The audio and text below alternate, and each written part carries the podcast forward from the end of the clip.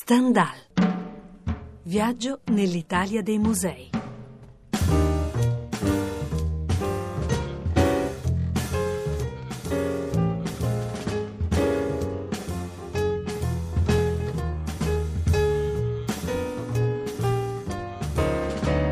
Stendhal, atto secondo, puntata settima. Buongiorno, bentrovati da Edoardo Melchiorri, in prima parte a Napoli per l'intervista al direttore del MAN e a seguire dagli archivi della radiofonia della RAI, incontro con Michelangelo Pistoletto, ovvero l'arte in questione su Radio 3, 22 ottobre 1980. Ogni settimana un museo di oggi con l'intervista al direttore e un protagonista dell'arte del Novecento, così come emerge dal decennio 78-88 dell'arte in questione. Buon ascolto.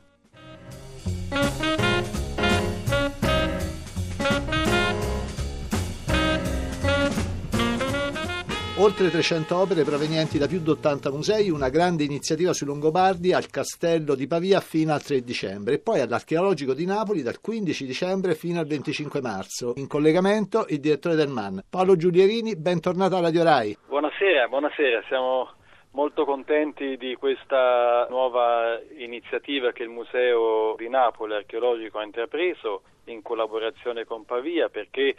segna un elemento di riflessione nuovo. Fino ad oggi il nostro museo è stato conosciuto prevalentemente per la collezione farnese e per eh, diciamo così, i reperti di Ercolano di Pompei, quindi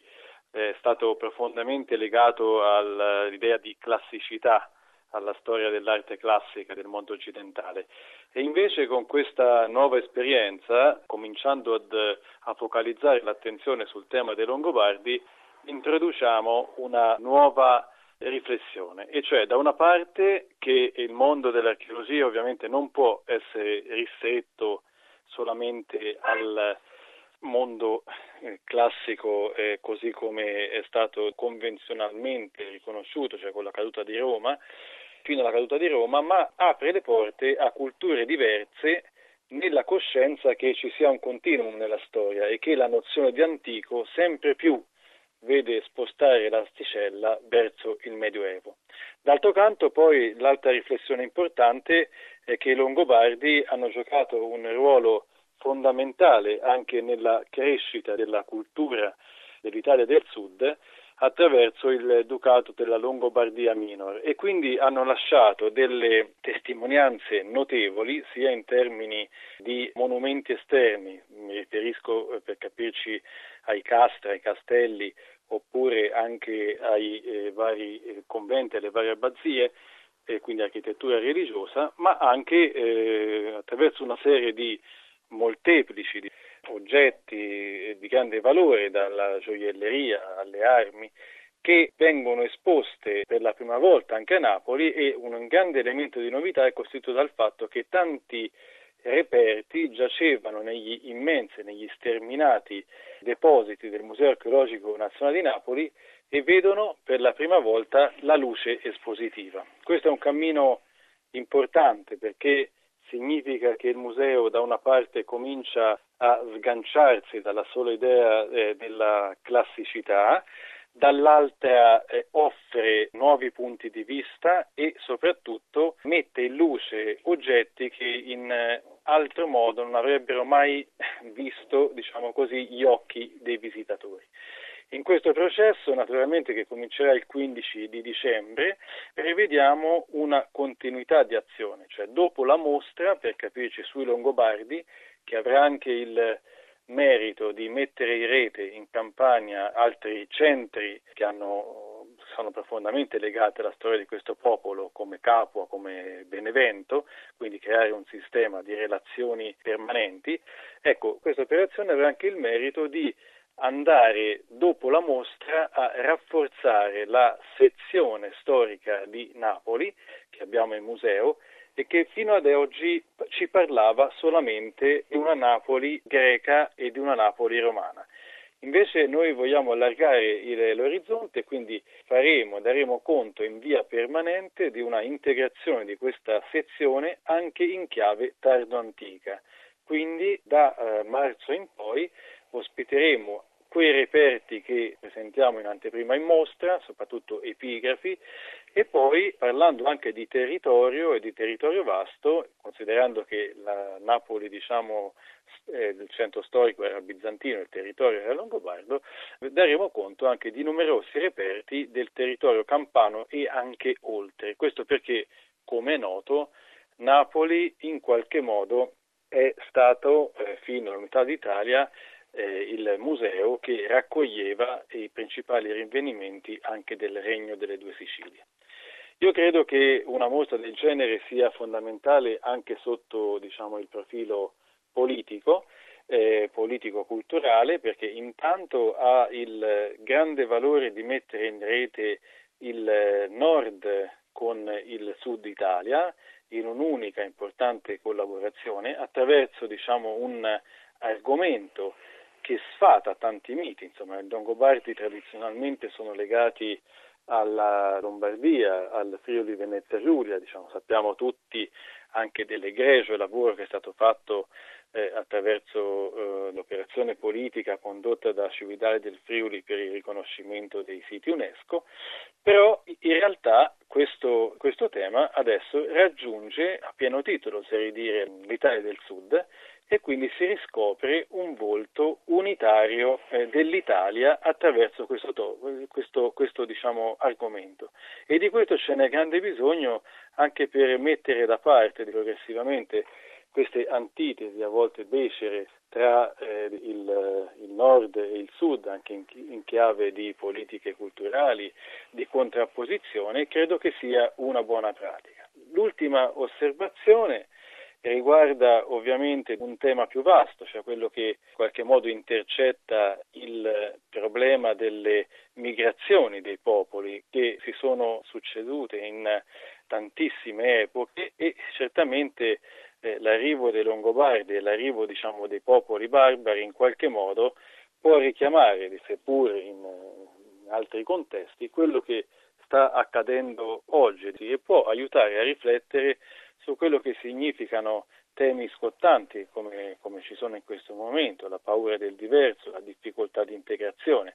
E allora se un museo riesce a proporre, o una serie di musei, perché non dimentichiamoci che l'altro grande alleato è l'Ermitage di San Pietroburgo, che è il più grande museo del mondo, dico se tre musei riescono a far riflettere la società attuale su temi che nascono nell'antico ma hanno anche una grandissima ricaduta nel eh, contemporaneo, credo che assolvano non solo più ad un valore culturale, ma addirittura siano protagonisti di un ruolo politico ed etico che spesso manca nella società civile.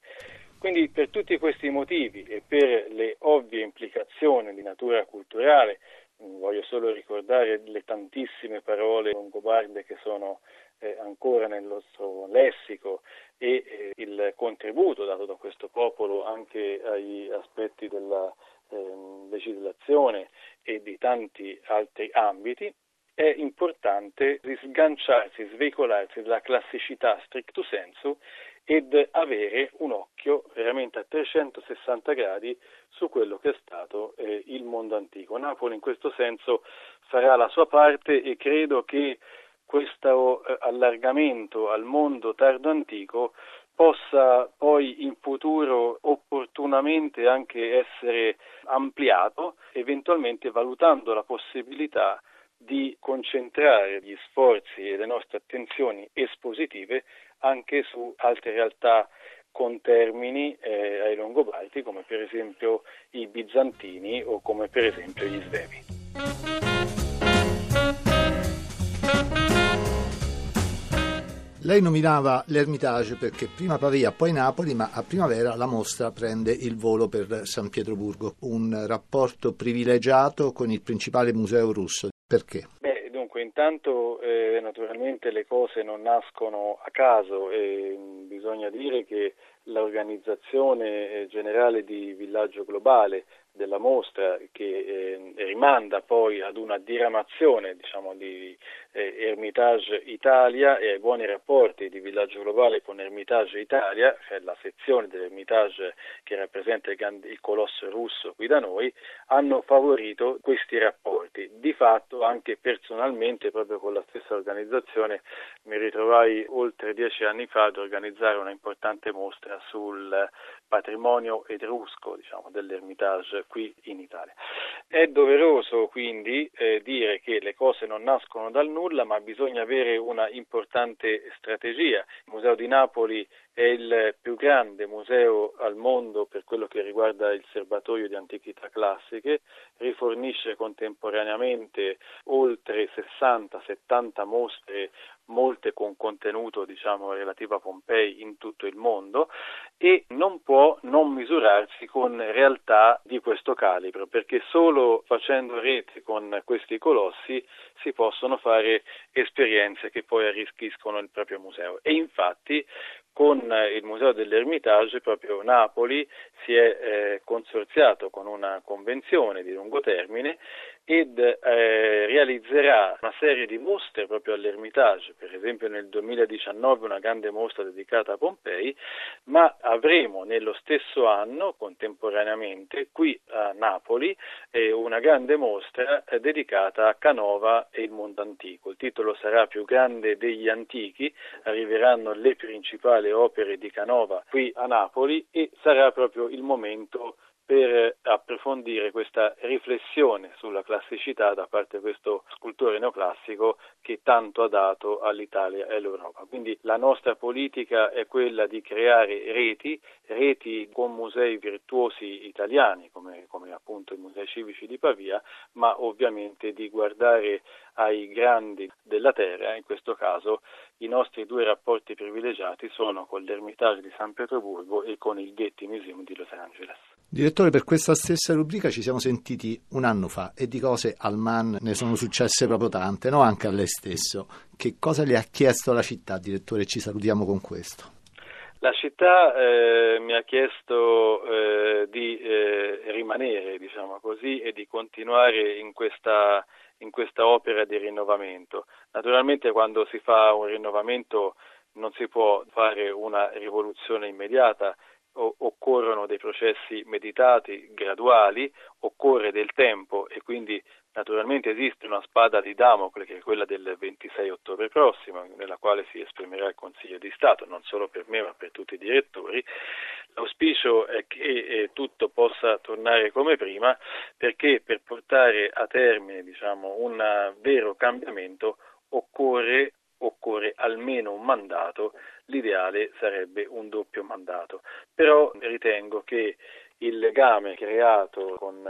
la parte civile, la parte intellettuale della città sia così stretto e così importante che al di là delle persone e anche di chi parla, la via è segnata, cioè la rinascita dei musei eh, riparte, come ha dimostrato la riforma, solo attraverso un dialogo serrato, aperto, tra la direzione, tra il corpo del museo e tutti gli organismi della città, non più contrapposizioni ma musei aperti, musei come Nuove Agorà, musei dove si può sperimentare e musei che sono accoglienti, non solo per i turisti ma in primo luogo per i cittadini che pagano le tasse. Questa nuova apertura penso che sia il miglior seme, la migliore eredità che eventualmente io e gli altri possiamo e potremo lasciare diciamo, all'Italia. Stendhal